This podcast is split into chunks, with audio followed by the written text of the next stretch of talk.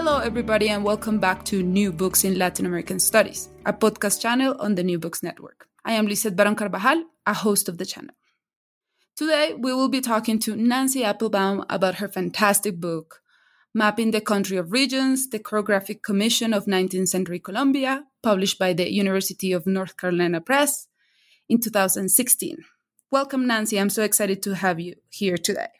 Thank you. I'm really happy to be here. So, you're a professor of history at Binghamton University. Tell us a little bit about the road that led you to study Latin American history and why you decided to focus on Colombia. Well, like a lot of people of my generation who came of age in the 1980s, I became interested in Latin America when US military intervention in Central America and the Sandinista revolution and human rights um, were all big burning issues.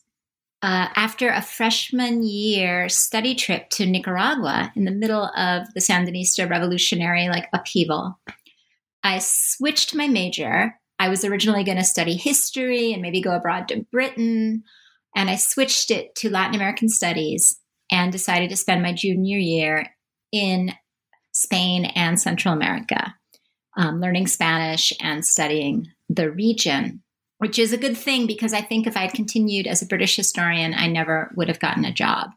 So I applied for a Fulbright grant to Colombia after college, mainly because it seemed like the country where I had the best chance of getting a Fulbright fellowship because it had the most fellowships for people like me.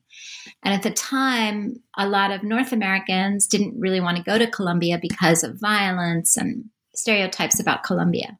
So I got a Fulbright kind of, I was like one of the last people to get it for that year. I was an alternate. And I, about in the middle of July, I got a telegraph telling me I should be in Bogota in, in a month.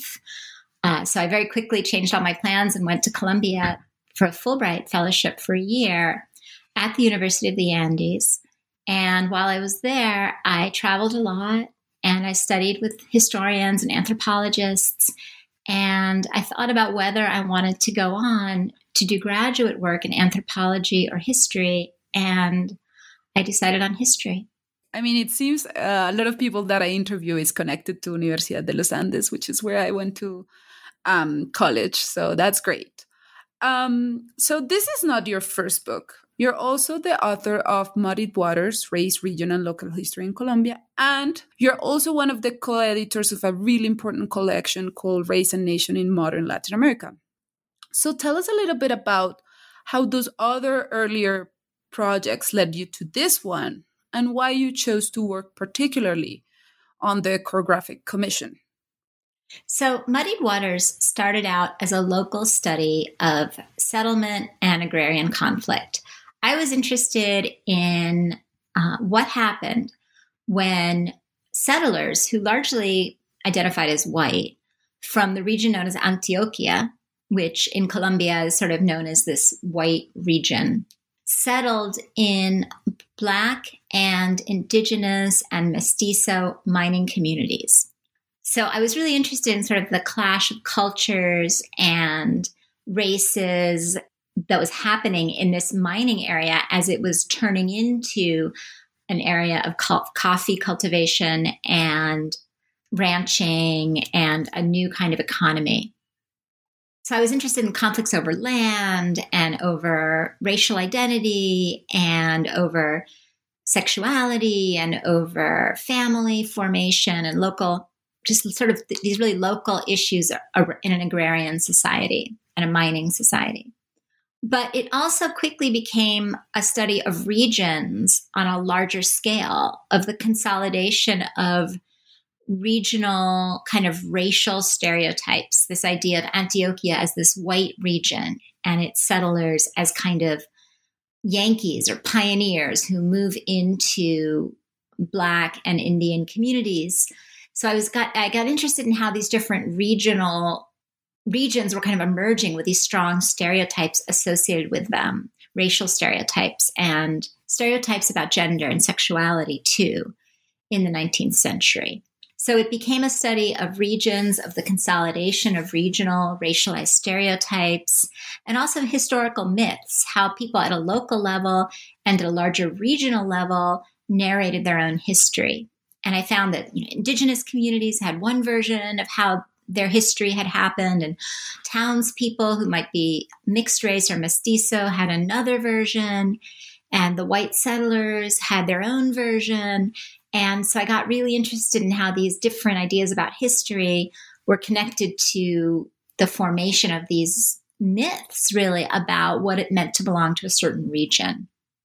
So the Chorographic Commission kind of project started as a little offshoot of that book. The idea was maybe write a little article which would look at similar questions about race and region, but instead of looking at them from the perspective of local communities, would now look at them um, at a national level uh, on the perspe- from the perspective of elite intellectuals and other people operating on a more national level.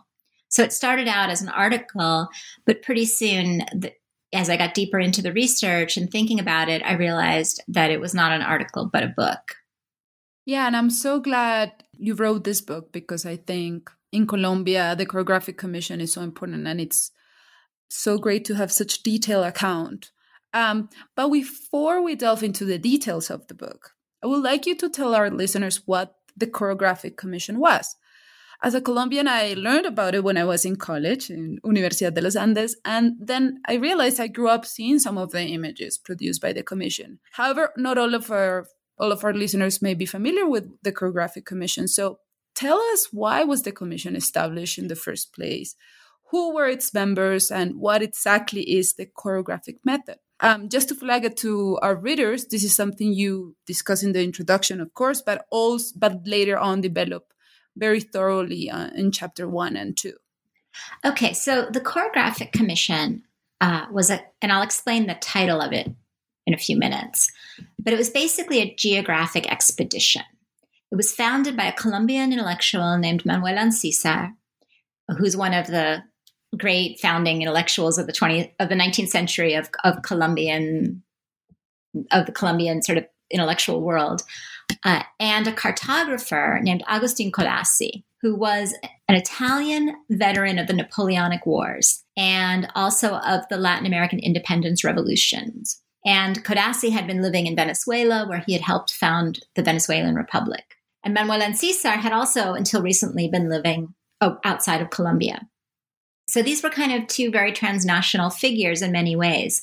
And they, along with other leaders in the middle of the of the 19th century, founded this geographic expedition with the hopes that if they mapped the country and illustrated and described its natural resources and its riches, that it would appeal to foreign immigrants, especially white ones from Europe, and that it would appeal to foreign investors. And this would help accomplish economic prosperity. And they also wanted to kind of define the national territory because they didn't have clear borders at the time. The maps they had did not were not consistent in showing where things were located. Um, they wanted to provide information for government, for administration, for troop movement, and for teaching the next generation about their country. So it was about economic growth, but also about kind of national identity formation. Codazzi led the expedition for 10 years from uh, January of 1850 until February of 1859, when Codazzi died um, in the middle of the expedition from unspecified fevers. And he was not the first person to die on the expedition. Several of the expedition's workers had previously died in different moments. So it was a very um, dangerous expedition in many ways because they were traveling through areas with endemic diseases like malaria and yellow fever. And they, and it was arduous. The country didn't really have roads at the time. It had mule trails collecting, connecting the different mountainous regions between them, you know, from one to the other, cross, crossing the mountains. And many of those were deeply eroded and really even mules couldn't always climb them. Um, and then a vast part of the, the territory, the, the largest part of the national territory were uh, lowland forests and grasslands that were traversed mainly by rivers. So it was a, it was a big undertaking, and they spent several months out of the year every year uh, in the field and studying a different part of the country. And they did it with a rotating team of Colombian, or as they were called at the time, Granadino, because the country was called New Granada, Colombian intellectuals and uh, foreign intellectuals too, who joined them. Manuel Ancízar only lasted in the commission two years because then he had to go off on diplomatic missions, but other people rotated in and out. And they also had a support team of workers, some of whom, as I mentioned, died along the way. And uh, what they call a mayordomo, or kind of a logistical chief, who was a Venezuelan who had accompanied the Codazzi family from Venezuela. And artists, one of whom was Venezuelan, uh, the others were Colombian. Oh, one of the artists was actually British. So it was a, it was a mix of these different people from different countries. And they also had a lot of collaborators, and that included uh, local guides who were called vaquianos or practicos, people who had a lot of knowledge and information about the territory where they were going. It included uh, local women who provided food or medical attention, possibly also sex. There's some allusion to women in the commission's writings, but it's not really clear. They had collaborators who provided maps. Uh, there were some British and other European miners living in some of the Colombian cities and towns and mining camps who provided a lot of information. So they had collaborators everywhere. And then also they had collaborators in Bogota who were Codazzi's own students, um, colleagues, and also even his own family. His young teenage sons came along in some of the expeditions and even his daughters, one of whom was 11 years old, and I'm not uh, when she was helping to copy maps, and another daughter who helped with the drawings. I mean, his wife did a lot of logistical work kind of behind the scenes. So he had a lot of people unofficially collaborating with the commission too. So the team, Codazzi and his team, spent several months out of each year in a different part of the territory, basically mapping that part of the territory, illustrating what they thought were the most characteristic types of people they saw there, landscapes, landmarks, uh, pre Columbian monuments, uh, economic resources. Um, they did what they called itineraries uh, that were kind of linear maps to show how you could move troops through a particular landscape or walk through a particular landscape. They sketched drawings of people, of maps, and they, they wrote a lot of descriptive texts, sometimes in their own words, other times sort of compiling what other people had given them. And they went doing this for province by province. And the idea was to emphasize kind of the particular the particularity, the specificity of each province, and then build kind of a national map and a national geography out of each province and each region. So the term chorography, the reason it was called chorographic commission instead of geographic commission was because of this term chorography. And chorography was commonly used by map makers and some writers in the early modern period, often in, in, the 18th century and into the early 19th century, to refer to the study of or depiction of towns and other local places and regional spaces rather than entire kingdoms or empires. So early modern chorographies from even before the 18th century were often uh, sort of pictorial maps or depictions of towns or districts. And by the time the Chorographic Commission came along, that style of map making had kind of gone out of style. The new gold standard for maps of modern nations and kingdoms was the kind of thing that they were doing in France and England and starting to do in the United States, which was to assemble a large team over a long period and do a comprehensive triangulation where they took measurements of altitude and geographic coordinates and they kind of did these through by stretching kind of a chain of triangles, if you will, across the entire territory of the kingdom or the nation or the empire. And the idea was to create this large, almost homogeneous or undifferentiated space on a flat map and then put the locate using geographic coordinates um, aligned with a global with a global graticule, right? With the global coordinates, use geographic coordinates to then fill in that very precise survey and very comprehensive survey, fill it in with the different features of that kingdom or of its provinces and towns and so forth. But that was the gold standard in the 19th century. And Codazzi and the Cartographic Commission were criticized for not doing that. But Codazzi said that that would be impossible to do in a country like Colombia or in a country like Venezuela, where he had done this before he did it in Colombia. And the reason was that in Colombia, he was working in a country that just didn't have the infrastructure to support that kind of survey. I mean, it was a very mountainous country with, as I mentioned earlier, no real roads. And the, the national treasury was also depleted. It was a very impoverished and unstable country. And it could barely afford to pay for Codazzi's little team. And he was always fighting with the government over money. So, I mean, they, they did this on a, on a shoestring. And so there just weren't the financial resources or the physical infrastructure to support a large team over 20 years, you know, covering every inch of the national territory.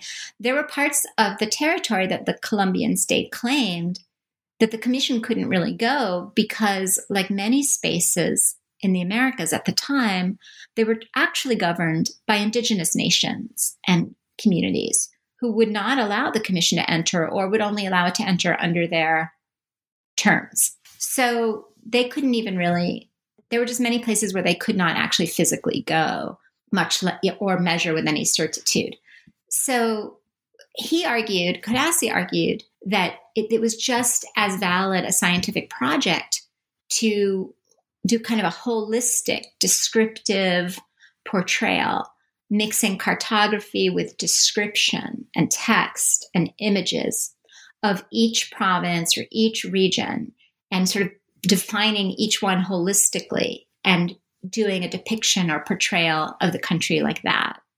So in many ways it was kind of a early 19th century project and Codazzi actually justified and legitimized this approach not only by putting it in the tradition of chorography, but also by taking on the image of Alexander von Humboldt who was you know this famous European geographer who had traveled all over the Americas at the beginning of the 19th century, and including Colombia, and who was kind of a model for this kind of holistic study of of landscape and territory. So Codazzi kind of framed this study in some ways as as Humboldtian too.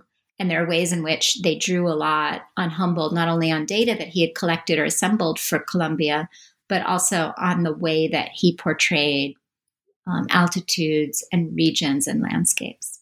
Yeah. So, I mean, despite, so as you're telling us, despite the economic constraints, this was a huge undertaking, right? And maybe this is why Colombian scholars have long been fascinated with the commission. And you mentioned all of that work in your introduction. And, you know, you acknowledge that that work has made possible the work you did, right? Yes. Um, However, you also tell us that you're proposing a more holistic approach, something that is actually in tune with the Commission's own methodology. So tell us a little bit about this and also about the importance of images in your project. Because, I mean, this is one of the limitations of the podcast, right? Uh, listeners yes. cannot see the images that you have in your book. So if they do want to, they have to go and buy it. But maybe tell us why images are so important in your project and how you use them to show your argument. Well, first, let me tell your listeners that if you want to see some of the images and you're not sure if you want to buy the book, you can also see a lot of the watercolors that the commission did. Most of its watercolors you can see by going on to the website of the National Library, the Biblioteca Nacional of Colombia, which has has those images. It's conserved the largest collection of them, and you can see them online. Um, and some of the maps are also available online if you look for them. Mm-hmm. And but, that would be great that they can see them while they're listening to us. Yeah, so go ahead and do that now. Biblioteca Nacional, Colombia. Uh, Chorographic Commission, Comisión Corográfica. So while you're doing that, um, uh, so a lot of great work has been done on the Chorographic Commission and is being done now. I, I do think that my book is innovative in that it analyzed all the aspects of the Commission's visual culture, its watercolor illustrations, alongside and integrated with its maps and its sketches and its publications and its draft documents. Um, and basically, the whole thing the maps, the draft, the documents, the images they're all basically one big collection of rough drafts. Because when Codazzi died, it took a while for the country was in went into civil war for other reasons, and it took a while for them to start publishing the work, and it wasn't ever really published the way that Codazzi wanted or all together. The images and the maps were not published together until quite recently, and they've never fully been published together. But Codazzi and the and, and Ancízar had really envisioned a holistic set of products, you know, illustrated ge- atlas and an illustrated geographical text where everything would be understood together. So I wanted to analyze them together and also because I think that they speak to each other in really interesting ways. So my book wasn't so much a chronicle of the commission or Codazzi, which other people have written, but rather an analysis of how the commission represented what I saw as the emerging regions of Colombia in the middle of the 19th century. So historians have often used the commission's materials, its texts, its images, as evidence about 19th century society, culture, whatever. That was how I first read them too, actually, when I was doing my first project. I found the chorographic materials because I was looking for evidence about my other project, about my local project um, in my first book. But I realized that they are lend themselves to being the subject of the book, not just the sources. And this book is really about how they represent those regions in the middle of the 19th century. It's not a history of the regions themselves. So there's much regional history that is not in this book. And because of the length of the book, I didn't even cover all the different regions that they visited in equal depth. I just focused on certain regions to try to understand the way that they were constructing a kind of an image of the nation. Yeah, and this is perfect because this leads us to to your argument, to to the main intervention of your book. And um, as you say, your book is about how elites and their informants too, um, through visual and textual methodologies, envision the nation and its component parts. But in particular, it's also about the paradox and this is a very important word in your book, I think. um, the paradox of emphasizing regional diversity and particularity while trying to build and represent a unified nation. So, this phenomena was not unique to Colombia, as you tell us, because the tension between aspirational homogeneity and apparent heterogeneity has characterized modern nation formation in Latin America and in the world. So, I think here I would like um, for you to tell our listeners about the strategies that those elites employed to solve this paradox or tension between you know unity and diversity and the role that gender and race played in such process. Were these elites successful in that in their quest for unity? Well clearly they were not successful in their quest for unity because it remained very turbulent throughout the 19th century um, as you mentioned, the new Republican elites at mid century were trying to govern very precarious and turbulent young republics. And they wanted these republics to be unified, which makes sense. Uh, they worried that what they called heterogeneity, in quotes, of interests, customs, and races, and these were the kinds of words they would use intereses, costumbres, razas would tear their country apart. Particularly at the middle of the century, liberals like Manuel Ancízar believed there should be an undifferentiated citizenry, with everyone, or at least all the men, pretty much equal under the same laws. And while they aspired and claimed to believe in this kind of equality of all men, they also had pretty strong assumptions about the inherent inferiority of people of African and indigenous descent that they were really not able to overcome um, and were very often expressed quite explicitly. So when they looked out at their populations, they perceived a lot of diversity or heterogeneity, racial and cultural.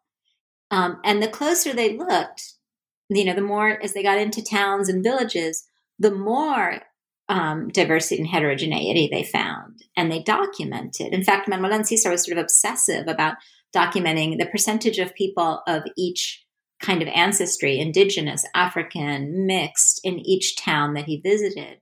Um, and the differences he perceived in morals and um, occupations and so forth. So they described this diversity in minute detail, which it was confusing to me because it seemed to me they wanted to promote homogeneity. You know, they wanted a homogenous country, but they documented all this diversity. So I argued that they basically employed two discursive strategies to kind of deal with this diversity. One, which other historians have also talked about for the 19th century, like Frank Safford and others, was to argue that the Black and Indian races or elements of their ancestry were being absorbed by the European or white race. In other words, that mixture was producing a whiter race. And it wasn't just a biological process, as we would call it now, but or ancestry, but it was also shaped by culture, by, by political culture, by republicanism and democratic institutions. So um, they would say things like a white race of Republicans, which was a term that Jose Maria Samper used, a race of Republicans, that such a race was emerging. And they saw this advancing more strongly in some regions, the regions that were becoming known as white, like Santander and Antioquia, than in others. And this is related to the second discursive strategy that I perceived, which is how they organized the diversity of the nation was by organizing it spatially into provinces and regions and highlands and lowlands and attributing each of these different kinds of spaces certain kinds of racial characteristics. So they painted some, they painted the highlands as often whiter and more domesticated than lowland areas like the Pacific coast or the llanos, the, the plains. Um, and at the same time, those more domesticated, more prosperous, more progressive regions were also the ones they were painting as whitest, which meant they had to find kind of ways to downplay the presence of indigenous and black people in these regions that they were defining as white or whitening. And they they defined those regions as kind of morally superior to what they considered the black and Indian lowland regions. And this is where gender comes into play quite a bit and sexuality because that morality was tied up in the behavior of men and women, and particularly like the sexual behavior of women. Yeah, and I think this answer you just gave us take us uh, perfectly to the discussion of the chapters. Um, so we have already discussed in a way chapter one and two, where you tell us about the commission, why it was created, and you explain the chorographic method. So chapters three and four are essential to your argument and they do this work of showing the different racial ideas constructed around different regions, right? So the construction of a dichotomy between the highland and lowland regions. Um, so you've kind of told us already a little bit about the stereotypes and how race and gender played in them. But I really I really would like you to, for example, tell us about one particular example. I really like the one with the silleteros, um, with or human carriers, and how you show that the commission portrayed these people very differently depending on the region. So maybe you can tell us one example. I don't know if this one in particular or any one any other one that you like to illustrate how you know there was a really stark contrast in the commission's work between um, the highland regions and the lowland regions. Yeah, um, well, you are right that chapters three and four are really the heart of my main argument. Um, they are the the first ones that I wrote, and or among the first ones that I wrote, and they were where the whole sort of book took shape in my mind. Um, one chapter, chapter three, looks at the highland regions of Antioquia and of the northeastern Cordillera, what are now the departments of North Santander, Santander, Boyacá, and Cundinamarca. And uh, these were the regions, the, those northeastern Cordillera regions were the ones that Ancízar visited, the first one studied by the commission. And there they argued, as I mentioned earlier, that they were a white sort of race was emerging, especially in the highland uh, towns of this area in the northeastern highlands. And so they argued, and Ancízar particularly argued that what we needed to encourage this process was more democratic institutions, more schools, better schooling, vocational training for young women so that they would be produce, you know, export products like hats instead of falling into quote unquote vice. So they were really excited about going to graduation ceremonies in this region. Like they really wanted, they, they saw this region as really having the potential to prosper and become white and modern and progressive. And in terms of Antioquia, Codazzi talked about, you know, the, the hardworking, Yankee like Antioqueños, right? That discourse that is still part of Colombia today was, was emerging at that time. So they were painting these regions as white, progressive, and on their way to sort of more democratic institutions, and they just needed more democracy, more education. But when they went to the Pacific coast, they were sort of freaked out by the expanding Afro Colombian population. And scholars such as Claudia Leal have talked about how, with the end of slavery, which was ending just about the time that Codazzi and other members of the commission were visiting the Pacific coast, the former slaves and their descendants, now freed, were moving, um, spreading, reproducing, creating new communities. And the the Pacific lowlands were becoming increasingly settled by people of African descent. And that kind of freaked out Codazzi and other members of the commission. And they were worried because they thought the Pacific lowland coasts had a lot of potential for mining, a lot of untapped riches, but they they had very mixed feelings about this black population. And they basically argued that this population was just meant for menial labor and they, one of the members of the commission, the future president, Santiago Perez, even went so far as to say, we don't need to build schools here. Why build schools if they're not actually going to come to school? They don't care about education. So I could see this strong dichotomy emerging and even how they were talking about the population and what they needed. For the highlands, they believed that they needed more schools, more education. And for these lowland black populations, the quote unquote education they wanted to provide was coercive labor, like post slavery coercive labor forms that would basically teach them to be workers, to consume, to work for wages, um, and to clear out the forests, dry out the territory, which they thought, according to 19th century medical theories, would make the land safe for white settlement. So, what about those silleteros that you talk about, the human carriers? Oh yeah, the silleteros. Well, so the silleteros or the human carriers are all over imagery of Colombia in the 19th century. They, it's an iconic image for 19th century Colombia. You see it not just in the paintings of the commission, but in pretty much every traveler account talks about them. Travelers, many traveler accounts portray them. And they were representative of how bad the, that the fact that there were basically no roads at this time in 19th century Colombia. There were colonial era paths over the mountains um, that were very steep and very eroded, often impassable even for mules or horses. Um, and so travelers would ride on the backs of local men who worked as human carriers. And these men also were porters. They would carry all of the stuff, you know, the many, many bags of instruments and clothes and camping equipment and cooking equipment and everything that the commission needed and food. So the commission includes kind of one of these very stereotypical images that you see over and over again, one of these iconic images of the silleteros, um, showing on the way down to the Pacific coast these human carriers going over like uh, logs over rushing rivers, uh, carrying men presumably commissioners, on their backs. And just like many of the other images of the silleteros or human carriers, the commissioners are shown fully dressed, sitting straight up, literally in a chair that's being carried on this man's back, and reading a book. And the man carrying them is shown basically just wearing like a loincloth or minimal clothing and grappling and climbing and, you know, through this very dangerous territory, going like on a narrow log over a rushing river. Um, and the commissioners talked about this as like riding the backs of a beast. I mean, they almost had to kind of reduce the person carrying them to a beast.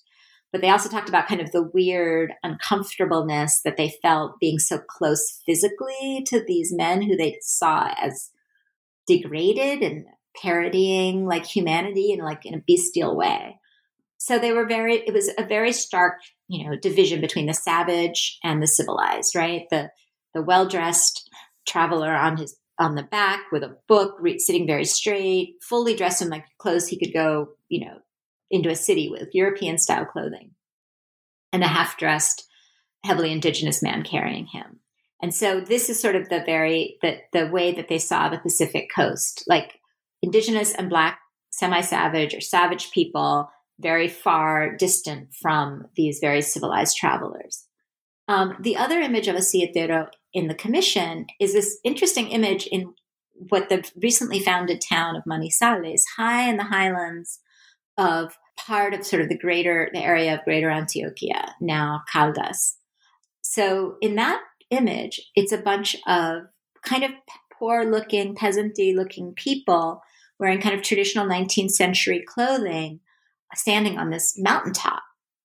And one of them is a man who's carrying a chair on his back and a person sitting behind him. And you can't really see the person behind him, but what is very much. But what you can kind of make out in the image is that the guy carrying him is fully dressed. He's wearing the same kind of peasant clothes as everyone else pants, shirt, hat, and the same material that typically people use, were using. And the person riding him, what little you can see of his, his body, is wearing the same exact clothing. So it might be a child, it might be a sick person, um, but it's but they're basically social equals. The only difference being that the person riding is apparently perhaps wearing shoes, and the person um, carrying him is not wearing leather shoes. So they're almost almost social equals, and it's a very different, much more egalitarian image of a much lighter skinned, whiter kind of peasantry, and that image would fit with sort of all of the stereotypes that would emerge with um, the creation of of Manizales and uh, later, which would later become the coffee region, and and this idea of kind of these rugged white Antioqueño settlers. Yeah, no, I love these two images because they show your argument so well. Oh, thank you. They show the dichotomy you're kind of trying to tell us. So I think we should continue to work in pairs. So let's examine chapter five and chapter six together. So, in chapter five, you talk about the optimistic yet ambivalent portrayal of the economy um, in the Commission's work and how commissioners sought to directly influence the material conditions of a still nascent and very unstable country. So, we see this economic drive in particular and troubling ways in the region you analyze in chapter six, the eastern out southeastern borderlands.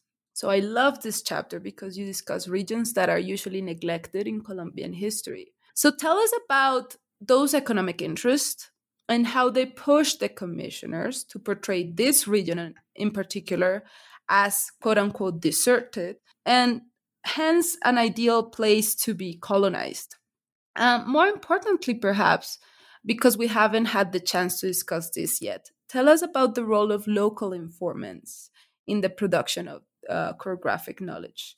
It seems that they, uh, mostly men, but perhaps also women, were very important in the eastern and southeastern borderlands, and that the commission's engagement with them was again riddled with controversies and paradoxes. Um, so, tell us a little bit about this. Well, I think, yeah, in chapter five, I was really struggling because I, I again, you know, they're trying to create this idea of a progressive future, which in the earlier chapters they talked about, you know, in, I talked about in terms of race. But this is the whole project, the whole chorographic commission was justified and created for very economic goals, which was to foment capitalist development in, in Colombia. And that was how it was justified. That's how they got it funded. Um, this was the, the goal.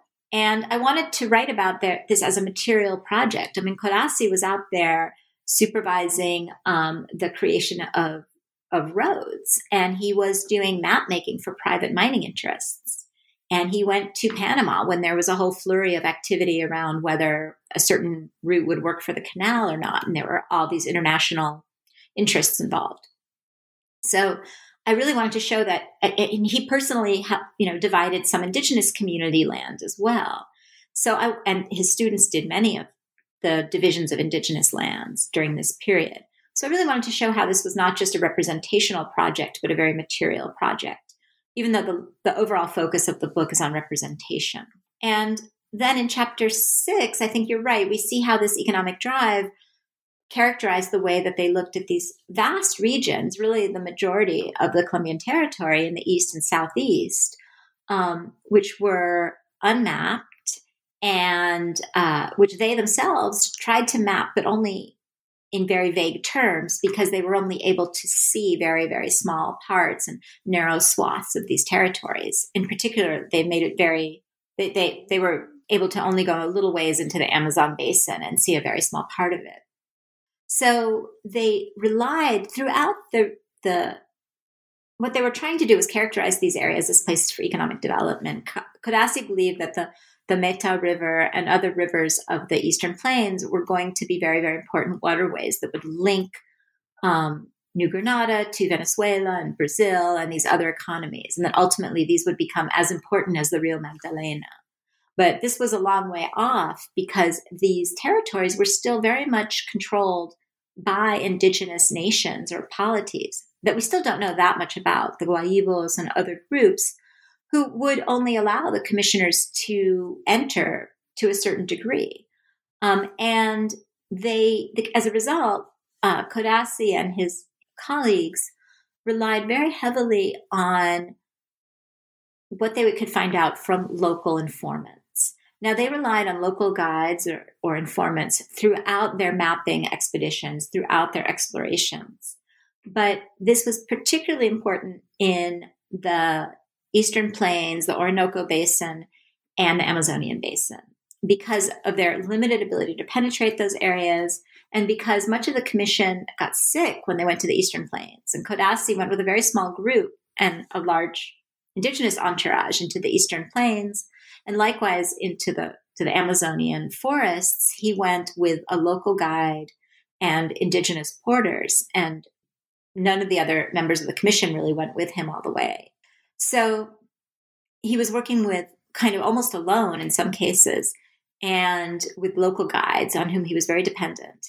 And the maps that he ended up drawing and the, and the reports he ended up writing were very explicit that he was a lot of the knowledge he had was because you know often uh, a, a quote unquote black man or an Indian had given him, had told him the location of a given river, or had indicated the location of the river with their hand, or had told them that a certain indigenous group lived here or lived there.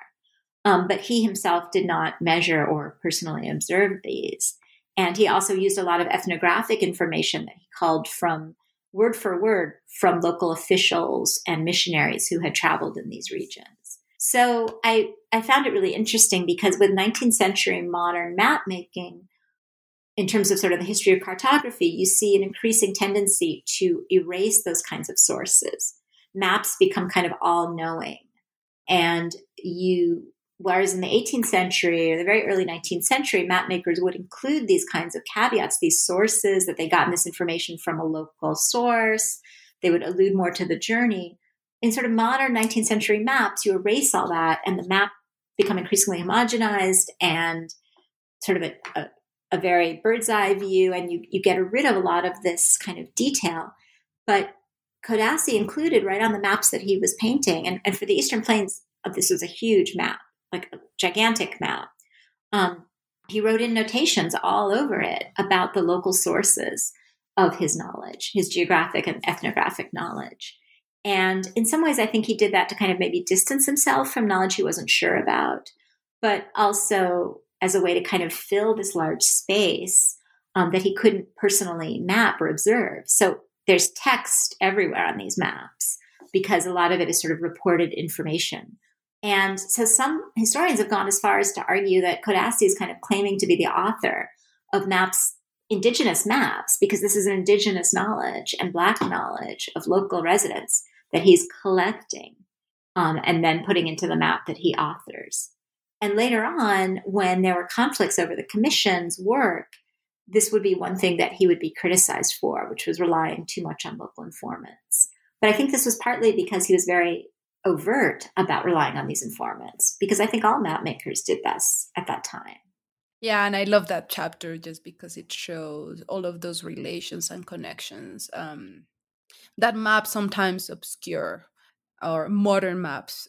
Okay, so we are kind of running out of time. So I'm going to skip chapter um, seven, which uh, does a very different type of work in your book. It's titled The History of the Sublime Cordilleras Geology, Prehistory, and History. And here you tell us how commissioners endowed their young nation and their cordilleras with a cataclysmic natural history that allegedly had uh, geological origins, and that supposedly explained uh, why Colombia inherited a legacy of resistance to conquest and despotism. So, if listeners want to are interested in uh, anything of what I just said, they can go to that particular chapter. So, but now let's talk about chapter eight and um, the last and final years of the commission. Here, you tell us that in those final years, um, um, there were a lot of controversies, and they happened um, after Codazzi's sudden death. So tell us a little bit about these controversies uh, and how this this this unexpected death of Codazzi affected the final production of the commission. Well, Codazzi, so Codazzi died. You know, he had tried so hard to dominate this landscape and domesticate it, but ultimately the landscape dominated him. Right? I mean, he died uh, the stories we don't know exactly, but it, uh, the stories were that he died from fevers and ca- that he contracted doing this this work, and that he died on the way to the Atlantic coast, the Caribbean coast, during the final expedition of the commission. So as a result, they never mapped the Caribbean coast. And then after he died, his students and collaborators tried to publish his work but they ran into a lot of roadblocks. I mean, he had laid out these very detailed chorographic maps that he wanted published and uh, reports, but they were all kind of in draft form, and a lot of it was still in his mind. And so his students weren't able to finish the expeditions that they abandoned because the war, the country became engulfed in civil war. And there were a lot of political conflicts during this period that then played into um, the later development and, publication of the work, particularly um, fights within different factions of the Liberal Party that kind of competed over control of his work. One of the big figures in this conflict was Tomas Mosquera, um, who was, you know, the big caudillo, the big political boss of the 19th century Colombia, who shows up everywhere. He was president several times. He had a huge ego, and he himself was a geographer. So he saw he started to see Codazzi, who he had originally supported and sponsored, as competition, and so he trashed the the commission's work, and the commission's allies tried to publish it, and Mosquera tried to control the, the publications, and he actually oversaw the, the first round of printing of the maps which were not these very detailed, complicated maps that Codazzi wanted, but very smaller scale, simpler printed maps that, for example, wiped out, basically erased the entire indigenous population of the Eastern Plains and made it seem like that was just an empty territory ready for colonization. So Mosquera was very much looking at kind of trying to attract European immigration to these areas and investment and he didn't want the messiness of the original maps and, and, and reports. He didn't want to show the problems that um, colombia had. He wanted to make it seem just very positive. So there were a lot of controversies and i can't really go into all of them now but ultimately the the maps were printed repeatedly by collaborators of Codazzi, especially Manuel Maria Paz, um, who had helped draw many of the maps himself.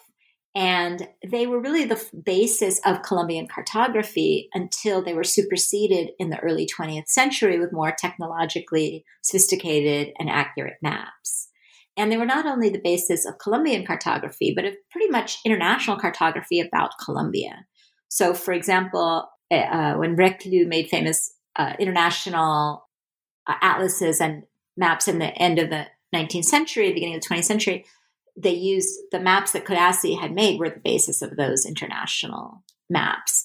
So even though people complained, especially Mosquera and others, and said that, oh, they're not accurate, they're really problematic, that was what they had. Those were the basis of, of Colombian geography for that period. Okay. So, you know, I'd like to finish this interviews by asking about how your project talks to the present. And in a way, you do this uh, work on the conclusion of, of the book um, where you examine the problematic legacies of the commission. So, can you tell our listeners why it's important today that we learn about this history and what it can teach um, to the present?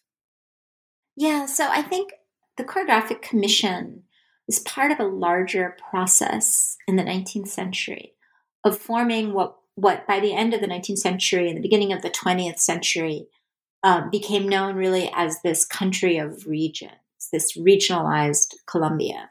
By the end of the 19th century, they, they really talked about Colombia as divided into natural regions. And those regions corresponded in many ways with the kinds of regional divisions that Codazzi and Ancízar and Samper and other mid century intellectuals were dividing the country into. And as you know, as a Colombian, those kinds of regional divisions and identities are very, very deeply rooted in the imaginary of the Colombian nation. And when you talk to most Colombians, the ways that they um, talk about their identity as a Colombian is through their regional identity, whether that is um, as a Bogotano or an Antioqueño or a Costeño or a Chocoano or a Caucano. These are very strong regional identities for Colombians today. And even in the political realm, you know, a lot of discussions of democratization of Colombia have been about, well, why don't we give more power to the regions? Um, you know, when they've created regional television stations or radio stations, or even the guerrillas, you know, the FARC had its Frente Cafetero, sort of like its coffee region front, right? So these regions are a very important way of organizing Colombian civic participation and identity. And they can be very empowering for people, these kinds of identities. But when you, the intervention that I want to make, both with this book and my earlier book, is just to try to understand the ways that these regional identities are historically constructed and that they resulted from configurations of power. They resulted out of ideas about race, about gender and sexuality. And they are, and these different kinds of elites emerged becoming regional elites by drawing on these stereotypes and these discourses to strengthen particular images related to regions. And as the country emerged as this kind of geography or country of regions, certain regions were given a kind of superior set of traits or attributed a superior set of traits like whiteness, morality, progressiveness, capitalism and other regions continue to be seen described as savage and backward. And these were very racialized descriptions because the progressive regions were described generally as white, and the um, more backward regions were described as black or Indian. And so, that just to understand the ways in which people's own regional identities are racialized, and that this racialization process has a history. That's I think, where my main intervention is. And I think the Chorographic Commission is a really important part of that process. Oh, certainly not the origin or the only step in that historical process. Yeah, and that's a great takeaway that I think I, as a Colombian, I, you know, that's one of the things I get from your book. And I know anyone else who listen to this interview, they will also um, see why this work is so important. So, just to finish up, Tell us what uh, what are you working on right now? What are your next projects? Well, I have a couple of small projects and then kind of a larger project that's currently on hiatus. In terms of little projects, I'm and of course, my whole book started out as a little project. So you never know with these little projects where they're going to go. But my one of the, some of the short sort of spin-offs I'm still doing, I'm still sort of engaged with the chorographic commission. I've been reading some of the letters that Codazzi wrote um, with his wife, and also rereading some of the ones that he wrote to Manuel Ancízar, and thinking a lot about them as people. And so thinking about their emotions and their bodies, and so how they felt and sensed and lived these kinds of experiences. Because I think there's a, a really interesting dynamic here in terms of gender, sexuality, nature, the environment, their relationship with these environments that they were moving through, and how this whole process of doing this kind of exploration felt physically and on their bodies, impacted them, and elicited certain kinds of emotions that shaped the science they were producing. And so I've been kind of looking at this sort of relationship, sort of the ways in which the commission is gendered, both in its relationship among the men at them, their relationships with women who participated in often ways that are elided, and what I think is kind of a gendered relationship that they have with the environment, la, la naturaleza. And so that's kind of one of the projects that I'm working on. I have a, a talk that I've given on this in various versions. And uh, I'm working on thinking about how to put that into a couple of papers, uh, probably to publish in Colombia. And then there's a couple of other just little spin offs that I've worked on here and there, like something on Henry Price, one of the artists of the commission, and his sort of complicated portrayal of race and, and Black women. Uh, but I, I, then I have a totally different project that's kind of on hiatus for the moment as I just decide how deeply I want to go into it, which is about uh, Central American immigration to uh, the Washington, D.C. area in the 1980s. Well, those are very different projects, but I'm sure they'll, I mean, I mean, I'm looking forward to reading about them. Um, so, Nancy, thank you so much for your time and for an, a wonderful conversation. Thank you so much. Thank you. It's really been a pleasure. I've enjoyed talking to you, and I look forward to reading your work as well.